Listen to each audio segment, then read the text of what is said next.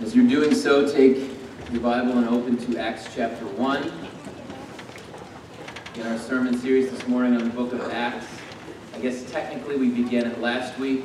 Pastor Kevin preached from Luke chapter 24 uh, as an intro to the book of Acts, but we will begin Acts chapter 1 today. We will read the whole chapter. And as you're turning to Acts chapter 1, I think it's appropriate that we acknowledge that everyone who has come to church this morning, every one of us that are in the room, are coming with, with some kind of baggage. We're coming with some kind of stress or anxiety. Uh, there are joys and there are heartaches that fill this room.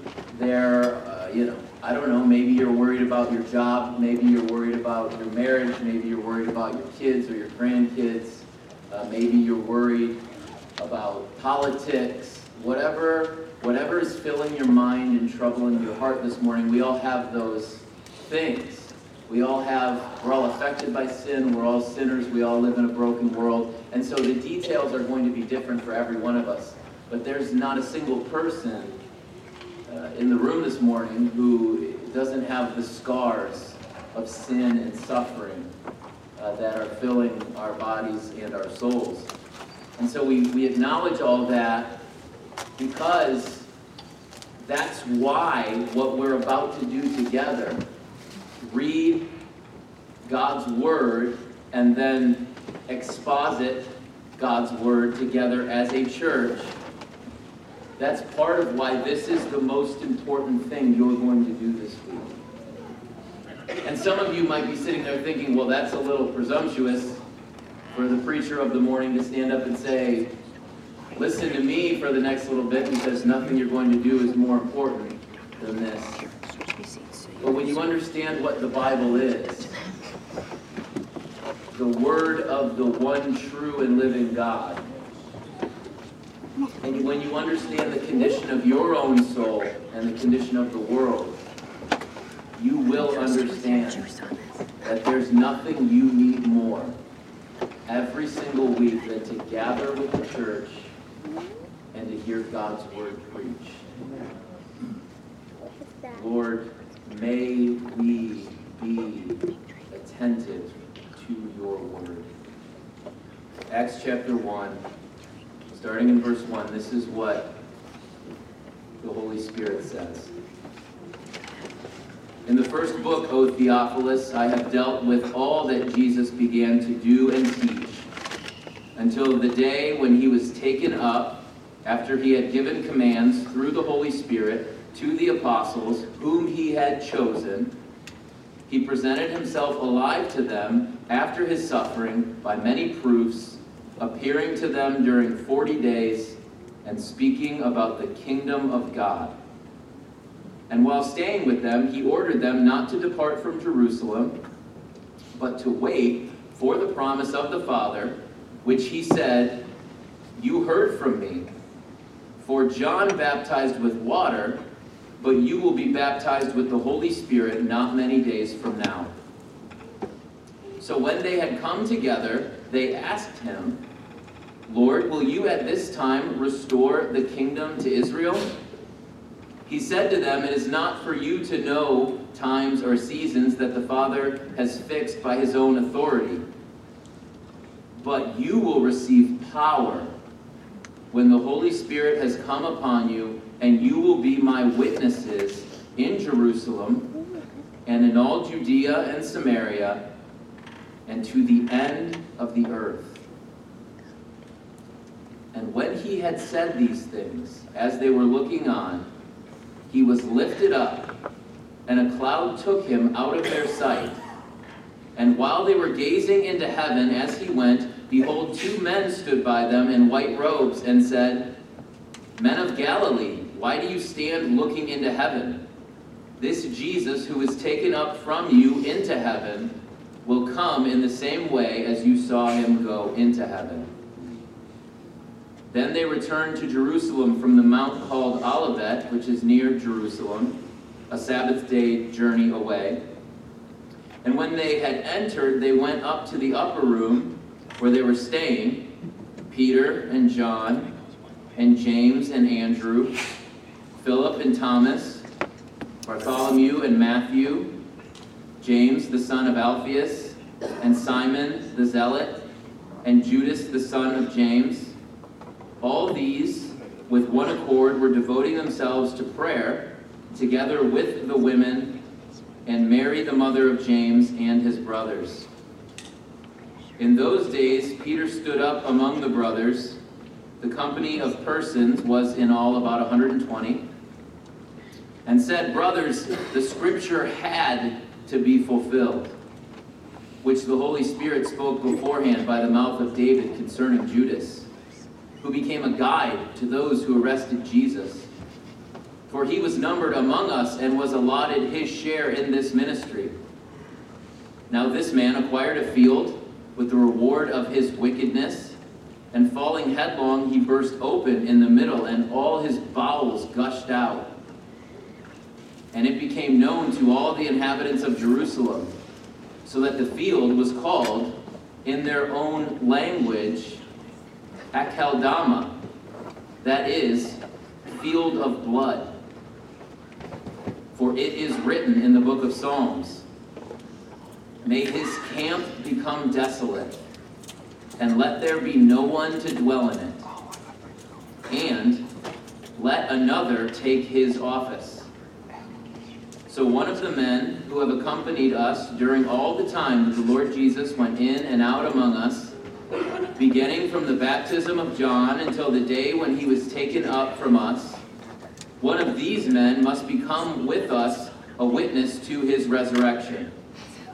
And they put forward two Joseph, called Barsabbas, who was also called Justus, and Matthias.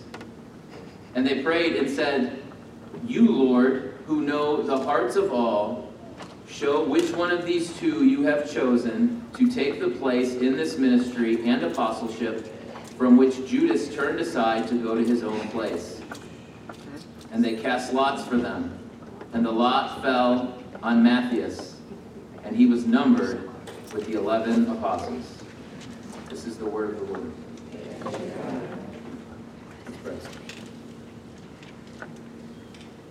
Our Father in heaven, the grass withers and the flower fades, but the word of the Lord endures forever. Man shall not live by bread alone, but by every word that comes from your mouth. We ask us now that you would sanctify us in the truth. Your word is the truth. We pray, our Father, in the name of your Son, the Lord Jesus, who is the Word made flesh.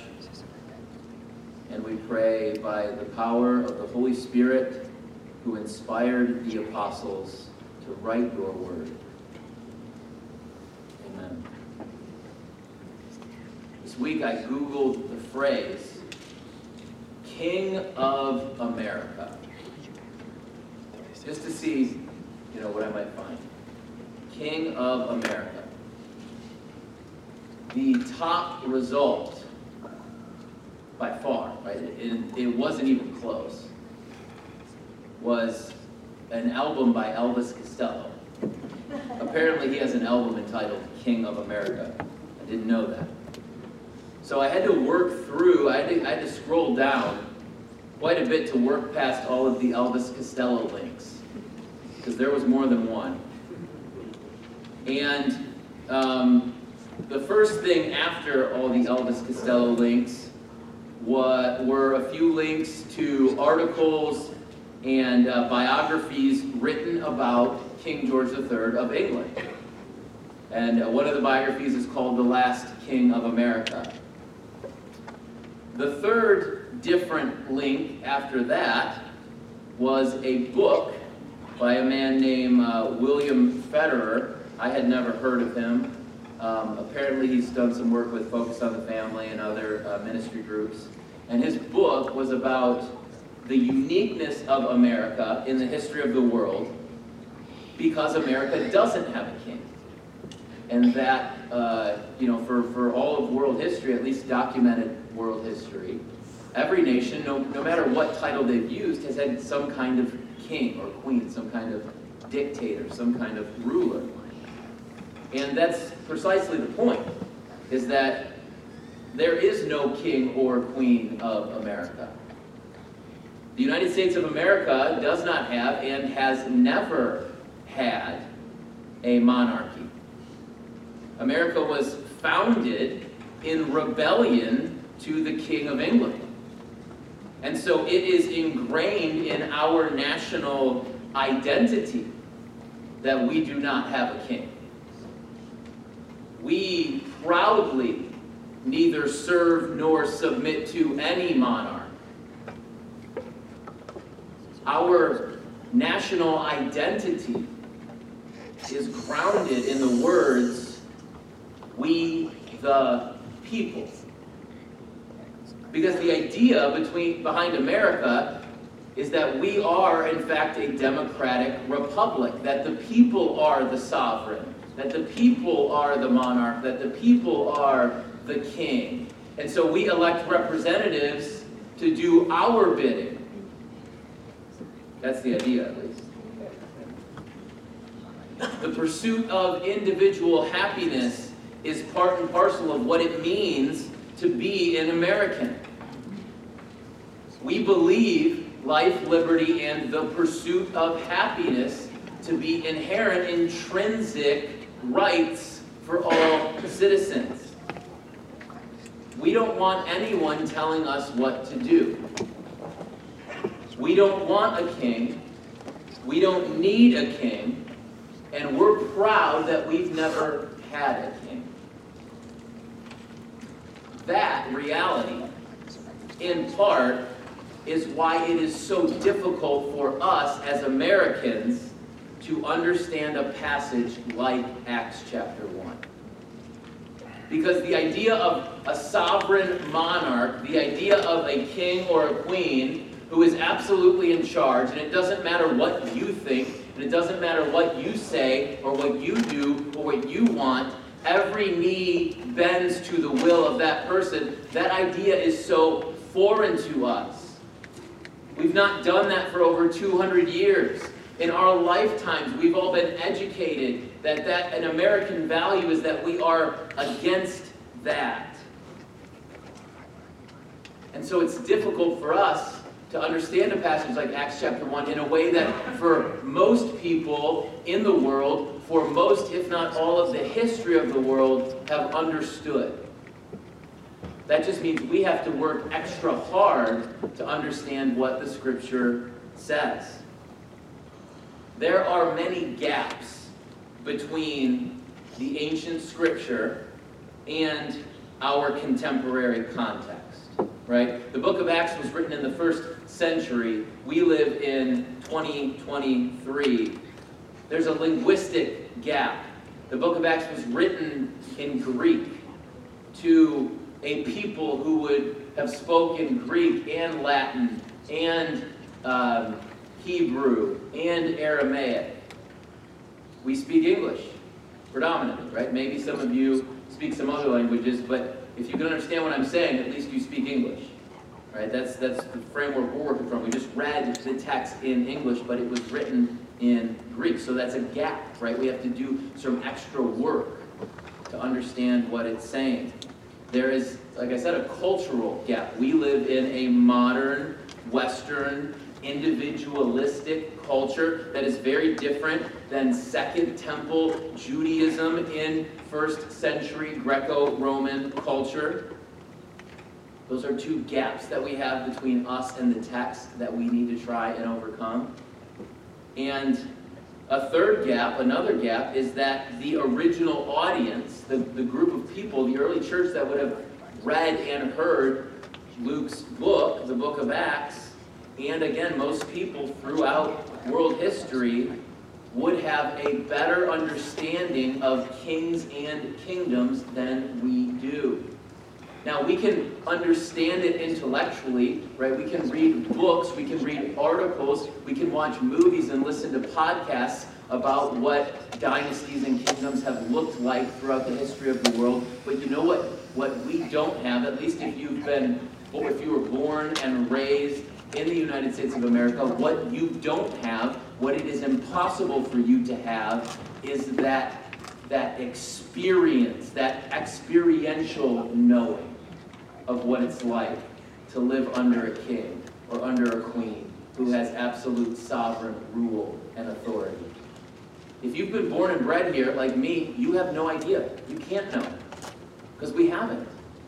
So we can intellectually understand, but just like Jonathan Edwards talks about the difference between knowing that honey is sweet and actually tasting the sweetness of the honey, we can understand kings and kingdoms and dynasties and monarchs and sovereign rule, but we can't understand it the way that Luke's audience would have understood it. The way that people, even in the world now, who live under dictatorships, understand kings and kingdoms. We have never experienced that reality. And not only have we never experienced that reality, we actively hate that reality. Are against such things. It makes it difficult for us to understand Acts chapter 1 because Acts chapter 1 is all about the coronation of the Lord Jesus Christ as God's king. And the book of Acts is all about the kingdom that has come through the life, death, and resurrection of Jesus of Nazareth, the Son of God.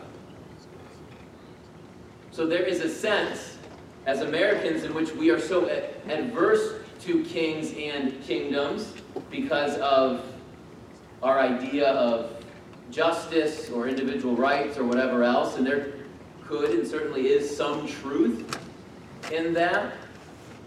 But there is a sense in which our disposition away from kings and kingdoms as Americans is wrong. We are wrong. It is actually really good news that Jesus of Nazareth is God's King. And it's really good news that the kingdom of God is alive and well, and Acts chapter 1 in the book of Acts is going to show us why. But before we move into actually expositing the text of Acts 1, we should note that this chapter that we read is made up of two organic pericopes. Um, so, if you're unfamiliar, the word pericope is a transliteration of the Greek word perikope, it literally means like a cut or a cut of something. Think about like a cut of meat. It's like a portion to cut something off. So it's a cut of the text. It's a way to divide the text. And it's an organic way to divide the text. It, the word pericope refers to a coherent unit or thought of sacred scripture. So a pericope is a section of the text that the original author, Luke, and the original audience, they would have viewed as a complete thought or a complete story, a complete paragraph, or a complete unit of communication.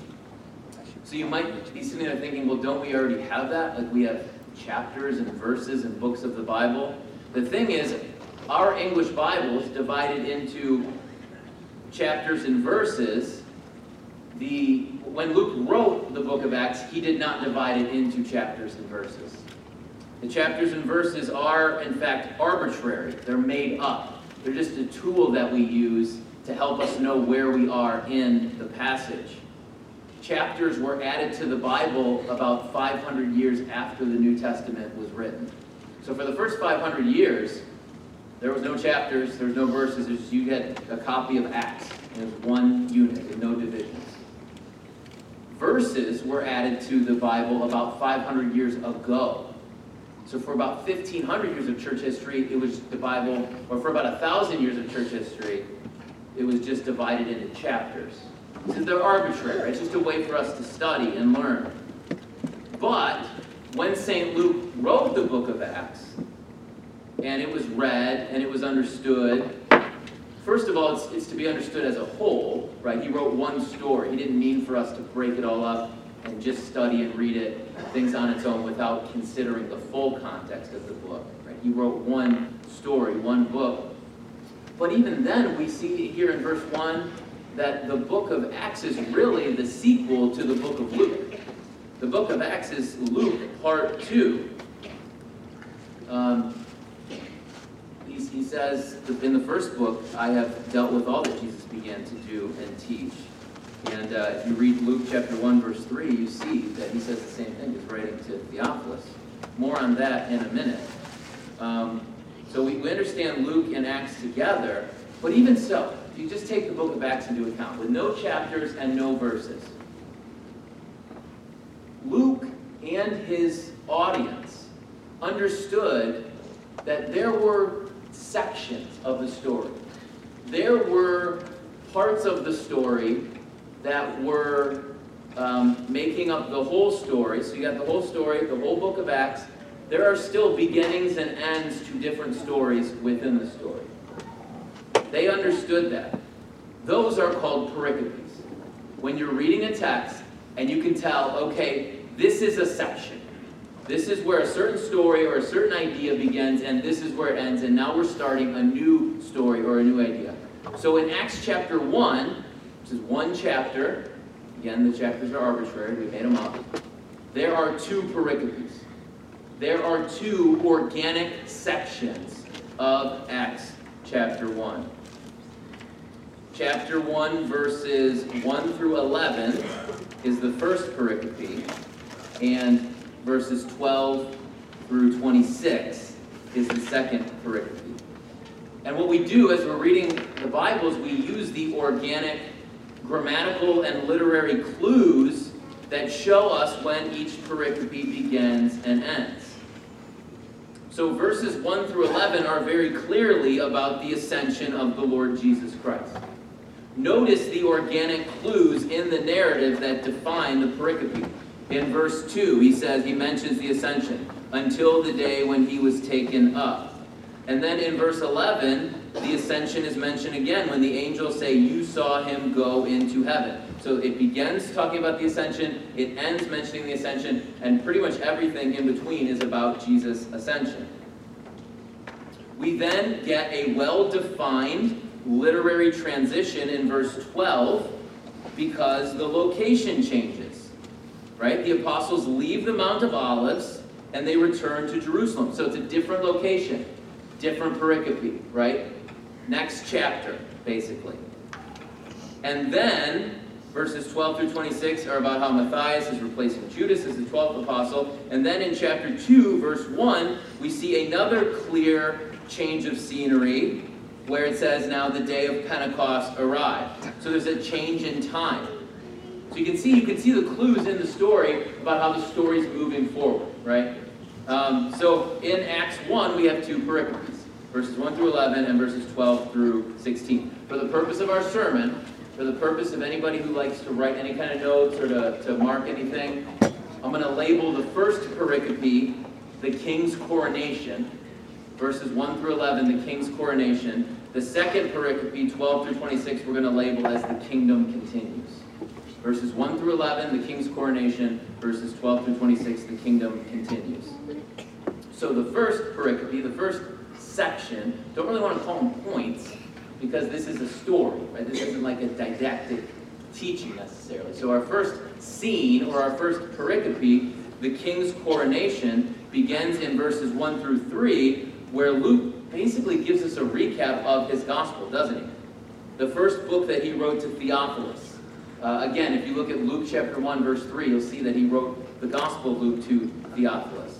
Now, scholars debate whether this Theophilus cat is a real person or whether it is simply a pseudonym for any Christian who reads Luke's books. That, that debate exists because the name Theophilus means lover of God. Uh, theos means God. Phileo means love. So Theophilus, lover of God. So is, it, is there, was there a real guy named Theophilus, or is Luke just saying any lover of God who reads this book, I'm writing it to you? I don't know. Nobody knows for sure because none of us were there. It doesn't really matter either way. Um, the important thing to note here again is that the book of Acts is the sequel to the Gospel of Luke. Gospel Acts is basically Luke part 2. And Luke says, that in the first book was about all that Jesus began to do and teach, meaning this second book is all about what Jesus is continuing to do and teach. We call this book the Acts of the Apostles, but really it should be called the Acts and Deeds and Teaching of the Lord Jesus, Part 2, because that's what Luke is intending to say. We get confused sometimes because in terms of being physically present, Jesus is only in the opening scene, right? He's, he's here, he's teaching a little, then he ascends, and then it seems like it's just his apostles and the church doing what they do. But really, what Luke is telling us is through the Holy Spirit, Jesus is the one doing these things. Jesus is the main character of the book of Acts, even though he's physically and visibly only in the first scene.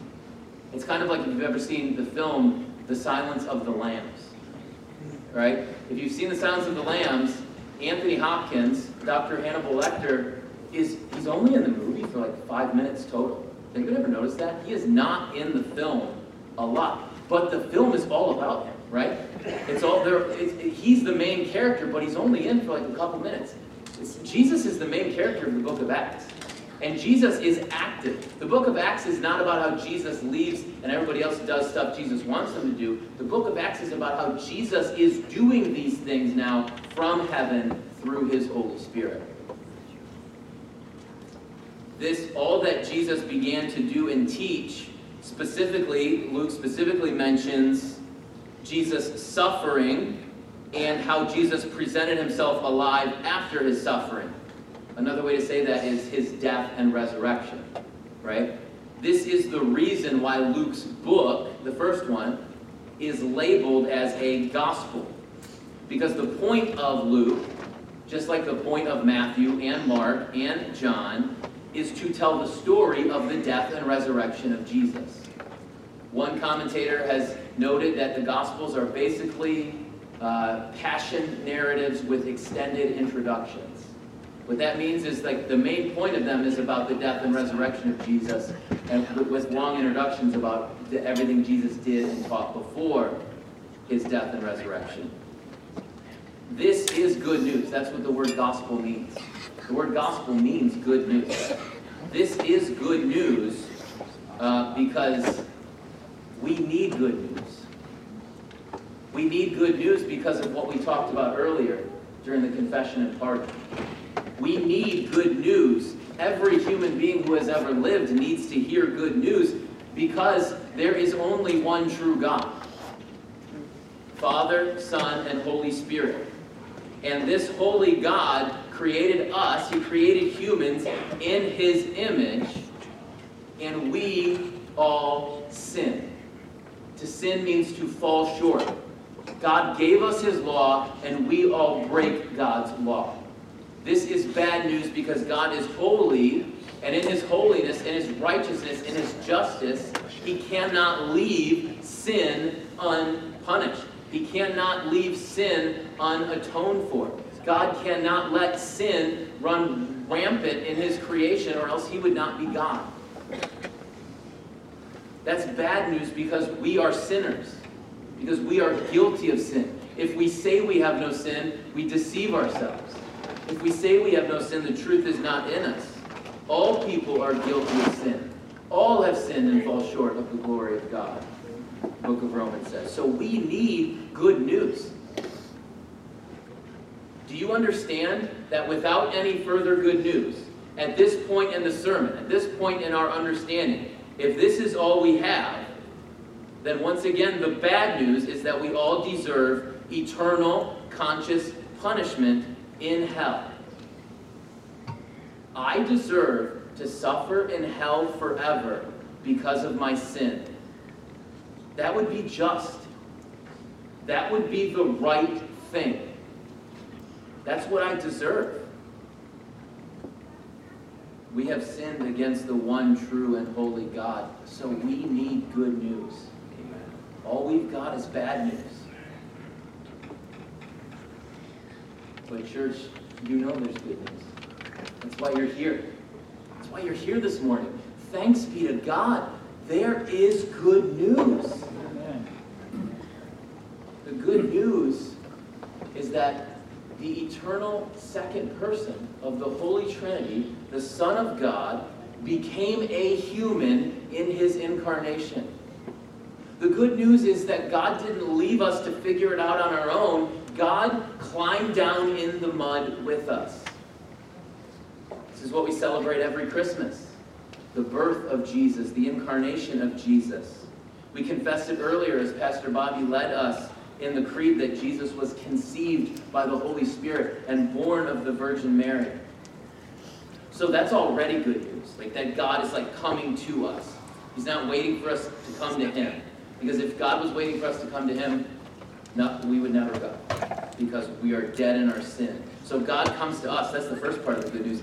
And, and this is where the news gets better. Jesus lives as a human, and living a full 30 plus years, he never sinned. He never broke God's law. He always obeyed God's law. Jesus never sinned in thought, word, or deed. What we sang earlier, what we confessed earlier, church, of ourselves, Jesus would never have to confess that. He never broke God's law. He never fell short of God's glory in a single thought, in a single word, in a single deed. Jesus never sinned in what he did. Jesus never sinned in what he left undone. Jesus always loved God with his whole heart. Jesus always loved his neighbor as himself. Jesus always delighted in God's will. Jesus always walked in God's ways to the glory of God's name. Every second of every day for three plus decades. In doing so, what Jesus did is he earned our righteousness, the righteousness, the law abiding, the sinlessness that we don't have, but we need to be right with God. Jesus did that by never sinning. Now, Jesus earned it. What Adam lost, Jesus recaptured so that when Jesus suffered under Pontius Pilate and when Jesus died on the cross, the great exchange could happen. 2 Corinthians 5.21 says, For our sake God made Jesus to be sin who knew no sin. Jesus never sinned, but God made Jesus sin so that in Jesus we might become the righteousness of God. Amen. That's the great exchange. That's the gospel. That's what we need. On the cross, Jesus took our sin. Jesus took your sin. That sin that you confessed earlier. The sin you confessed last week, and the week before, and the week before, and the week before. Every time you failed in thought, word, or deed. Every time you have not done the right thing or left the right thing undone. Every time that you have not loved God with your whole heart. Every time you have not loved your neighbor as yourself. Every time you have not delighted in God's will and walked in his ways to the glory of his name. Jesus took all of that. And not just for you, for one other person. That would be unbearable enough. If I had to deal with my own sin and someone else's sin, Jesus didn't have any sin, and he took the sin of all of God's people. All of their guilt. All of their shame. Our guilt, our shame. Jesus took that on himself, on the cross, and he suffered God's wrath, God's justice. The hell that we all deserve was put on Jesus while he hung and died on the cross. And Jesus did that so that everyone who believes can receive his righteousness. Amen. Jesus takes our sin. Jesus gives us his righteousness. And Jesus died. Jesus died and he was buried. He was so dead that they buried him. And he had to die Why did Jesus have to die? He had to die because the penalty for sin had to be paid for. Yahweh told Adam, The day that you eat of the fruit of the tree, you will surely die. Romans 6:23, the wages of sin is death. So for Jesus to genuinely pay the price, for Jesus to genuinely right the wrong, for Jesus to genuinely atone for sin, he could not just live righteously and he could not just suffer, he had to die. Non negotiable. If he didn't die, sin would not be atoned for. So Jesus died. That moves us from Christmas right to Good Friday. Jesus of Nazareth died. The Son of God died. But, church, death could not hold him. Death could not hold Jesus because Jesus was not a sinner. That's the only power death has over us, is our sin. That's why none of us can get back up apart from the power of God. Why? Because God makes the rules. But Jesus did get back up. You know why? Because in the same way that my five-year-old daughter cannot physically restrain me, death cannot physically restrain Jesus. He is too strong because he is righteous. And so the Lord Jesus resurrected from the dead on the third day. That takes us to Easter. And this is where Acts chapter 1 picks up.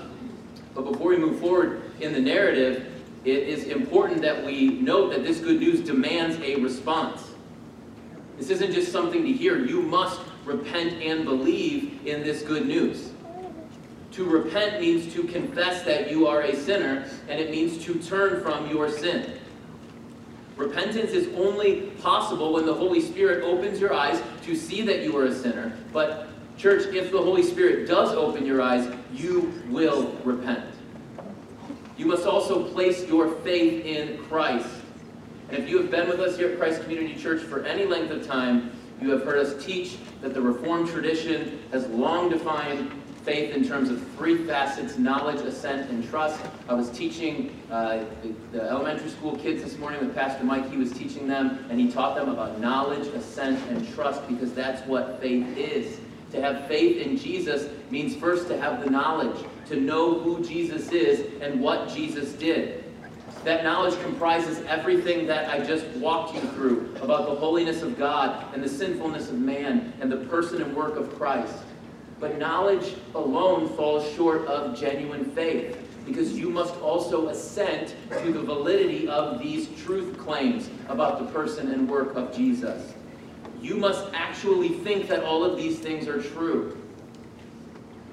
Scripture says that the demons have knowledge and they have assent, but they do not have trust in Christ. James 2:19.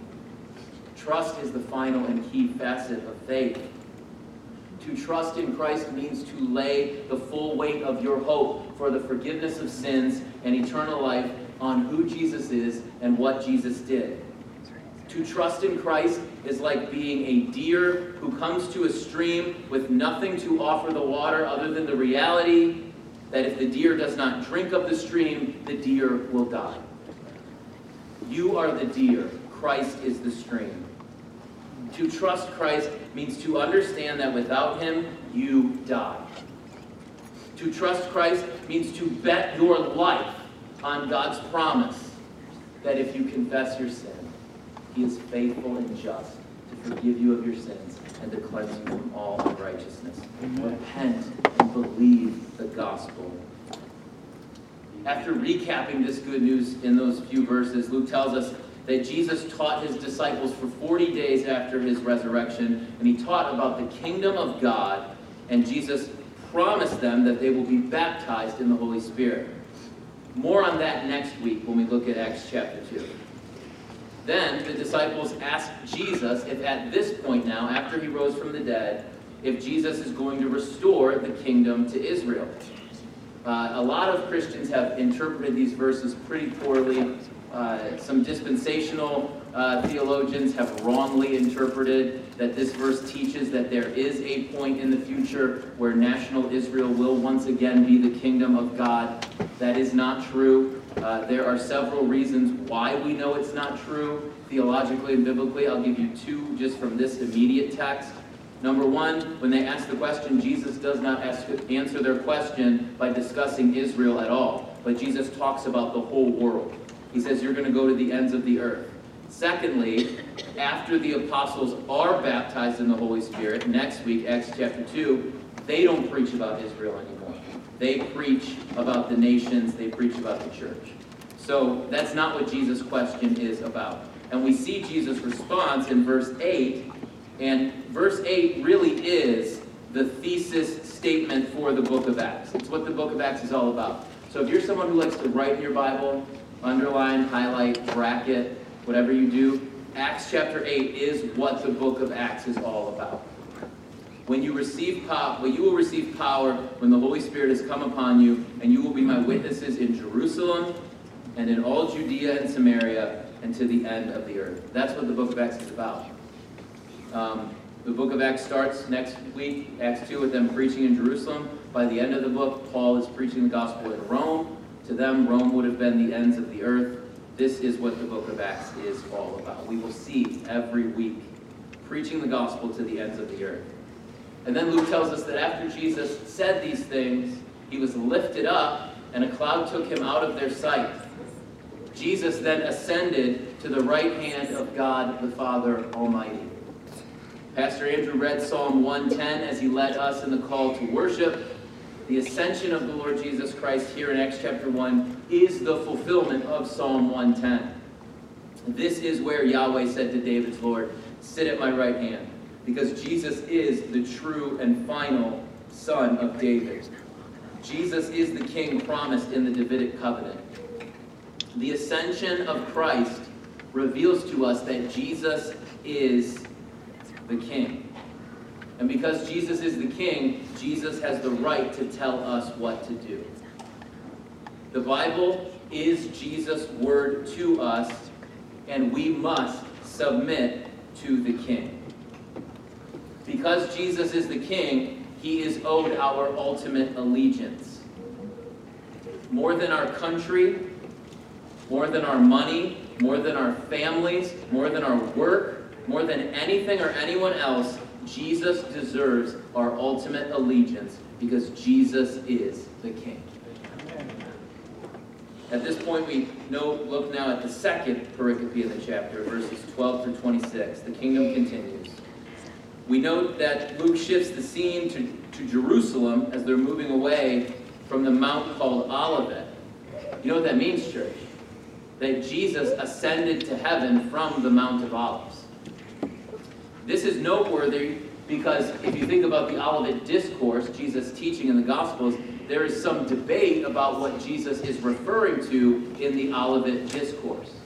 Now, we're not going to do a deep dive this morning because we don't have time, because we already preached on the Olivet Discourse when we preached through Mark. So if you want to go check those sermons out, go to our website, go to our Facebook, look for the Mark sermons. But in light of Acts 1, we should make mention of a couple things. Uh, that uh, in, in Mark 13, the Olivet Discourse, Jesus says this Mark 13, 24 through 27. But in those days, after that tribulation, the sun will be darkened, and the moon will not give its light, and the stars will be falling from heaven, and the powers in heaven will be shaken. And then they will see the Son of Man coming in the clouds with great power and glory, and then he will send out the angels and gather his elect from the four winds, from the ends of the earth to the ends of heaven. Jesus said that in the Olivet Discourse. He was preaching on the Mount of Olives. Jesus in Mark 13 is quoting Daniel 7. Listen to what Daniel 7 says. I saw in the night visions, and behold, with the clouds of heaven there came one like a son of man. And he came to the Ancient of Days and was presented before him, and was given dominion and glory and a kingdom that all peoples, nations, and languages should serve him. His dominion is an everlasting dominion which shall not pass away, and his kingdom shall not be destroyed. So Daniel 7 says that the Son of Man is coming through the clouds. I think a lot of a lot of people interpret this and say that Jesus is coming back to earth through the clouds. That's not what it's saying. Daniel 7 says the Son of Man comes through the clouds to the Ancient of Days. The Ancient of Days is God. So he's going through the clouds to God, where he is given dominion and glory and an eternal kingdom that is comprised of peoples from all languages and nations. So Jesus, during the Olivet Discourse, is preaching from Daniel 7. He's standing on the Mount of Olives. That's why it's called the Olivet Discourse. And he's saying, this is going to happen. Now, in Acts 1, Jesus is standing on the Mount of Olives as he goes through the clouds up into heaven to the Ancient of Days. At that point, Jesus receives a kingdom comprised of all peoples and languages and nations. The book of Acts is the story of Jesus' messengers, Jesus' angels, it's the same word, gathering his elect from the ends of the earth. So, to what degree is the Olivet Discourse about the second coming of Jesus? I'm not sure. Maybe it's about both. But I know for sure, 100%, it's about the ascension of Jesus. Luke then tells us that the 11 apostles that are left, along with Jesus' mother, his brothers, other women who have been following Jesus, they all gather themselves together in the upper room and they devote themselves to prayer. There's a sense in which this passage is descriptive. It is describing what happened. But this passage is also prescriptive. In response to Jesus' word, his people should devote themselves to prayer. Church, may that be true of us also. May we be those who respond to the word in prayer. When we're gathered together on Sundays, or whether we're meeting in small groups, like Bible classes or flocks or other Bible studies, or we're with our families, or we're by ourselves, we must be devoted to prayer. Why? Because we are utterly dependent on God. And prayer is our acknowledgement that we are utterly dependent on God. Do you want to know God better? Have you ever thought that? I wish I could know God better. I wish I could feel like, like understand it. Do you, do you want to feel closer to God? Do you want to battle your anxiety? Do you want to grow as a Christian? Pray. Pray. After they prayed, then Peter stands up and he says, The scripture had to be fulfilled. The King James Version says, This scripture must needs have been fulfilled. It had to happen. God predestined before the world began that Judas would betray Christ. And Acts 1.20 tells us that it was foretold in Psalm 69 and Psalm 109. Isn't it interesting to note that Judas' betrayal of Christ is shadowed in Psalm 109 and the ascension of Christ is shadowed in Psalm 110? These verses remind us of several theological and hermeneutical truths. Number one, Scripture is always true. Scripture is always true. If you disagree with Scripture, you're wrong, and Scripture is right. Scripture is always true. Number two, the sovereignty of God governs the responsibility of humans. Judas willfully betrayed Christ. He wasn't forced, he wanted to do it but it was predestined long before Judas was born. Number three, we once again see that all of Scripture is Christ-centered. The entire Bible is telling the story of Jesus Christ. Psalm 69 and Psalm 109 are preparing us for the betrayal of Jesus hundreds of years before him. And so, in light of Judas's betrayal, we are told in verses 21 through 26 that the apostles must find a replacement for Judas. There needs to be a 12th apostle who followed Jesus from the time of his baptism through his ascension in order to be a witness to Christ's resurrection. So they put forward two men, Matthias and Joseph. Joseph apparently had two nicknames. Barsabbas and Justus. And the apostles then pray again, and they ask God to show them who the replacement should be, and then they cast lots. The lot providentially falls on Matthias, and so now Matthias is numbered among the apostles. There are once again 12 apostles. So the question is why?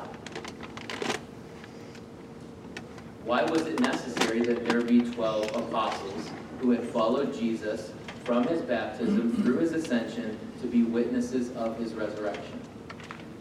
Why? Why couldn't there just be 11 apostles? Why couldn't they have made Matthias and Joseph both apostles? Why was it so important at this moment in redemptive history that there be 12 apostles? And the answer is that the church is the continuation of the kingdom of God. The church is what Israel was. Just as there were 12 tribes of Israel, there had to be 12 apostles because the church is the fulfillment of Israel. The fact that there had to be 12 apostles reveals to us that the era, that the time in redemptive history of Israel, national Israel, being identified with the kingdom of God is over. Israel is not the kingdom of God. Israel never again will be the kingdom of God. The church now and forever is the kingdom of God. For all of human history, the kingdom of God has existed. God's people in God's place under God's blessing and rule. That is the kingdom of God. So Adam and Eve in the Garden of Eden were the kingdom of God. Noah and his family in the ark were the kingdom of God. Abraham, Isaac, and Jacob, along with their families, sojourning around Canaan, they were the kingdom of God. And from Mount Sinai until the coming of Christ, Israel was the kingdom of God. Now, the book of Acts reveals to us, through the 12 apostles, that the church is the true and final kingdom of God. The kingdom of God will never again be comprised exclusively of national Israel because the church, made up of people from every tribe, language, tongue, and nation, is the fulfillment of the kingdom of God. The church is not a completely new and different thing in the New Testament. It's not as if there's Israel in the Old Testament and now in the New Testament there's something completely different and new called the church. That is not the case. The church is the continuation of the kingdom. The kingdom that started with Adam in the garden has continued through all of redemptive history and is now the church. The church is the continuation of God's kingdom. Jesus is the king and the church is his kingdom. America is not the kingdom of God. Israel is not the kingdom of God. America is not the people of God. Israel is not the people of God. God's kingdom is not exclusively in the past. God's kingdom is not exclusively in the future. Church, we are the kingdom of God. Jesus is ruling and reigning at the right hand of God the Father, where he has been for 2,000 years.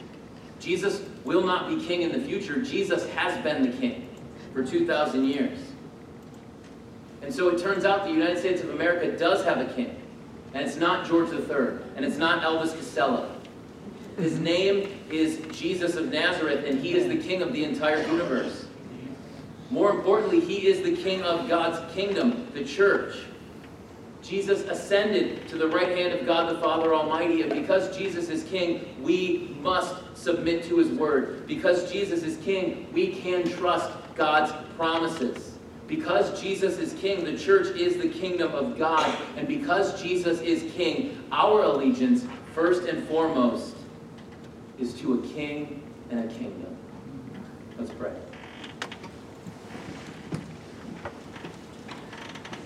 Holy Father, we ask now that you would keep your promise and that your word would not return void.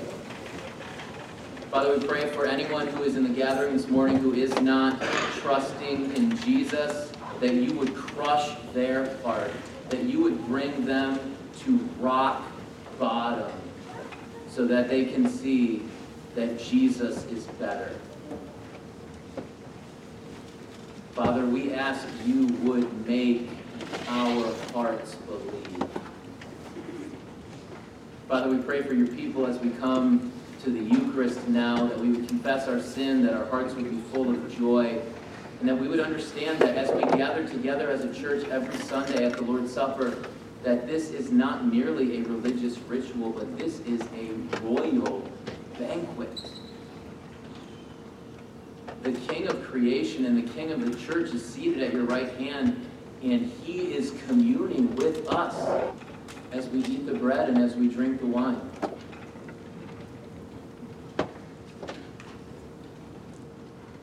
Father, we pray that you would give us the understanding, the desire, and the ability to respond humbly and obediently to your word. May we acknowledge the kingship of the Lord Jesus. May we submit to the kingship of the Lord Jesus. May we understand that we are the kingdom of God. Your kingdom has come and your will has been done, Father. Your kingdom is here. We know that it, it- it's not fully here, that, it's, that Jesus is going to return to raise the dead and judge the world and make all things new. And your kingdom will be consummated at that point. But Father, your kingdom has started. It has been inaugurated. Father, give us understanding, give us humility. Make our hearts believe. We pray these things in the name of Jesus, by the power of the Holy Spirit. Church, you can rise now, and as you prepare to come to the elements, let me say something real quick. Pastor Mike will give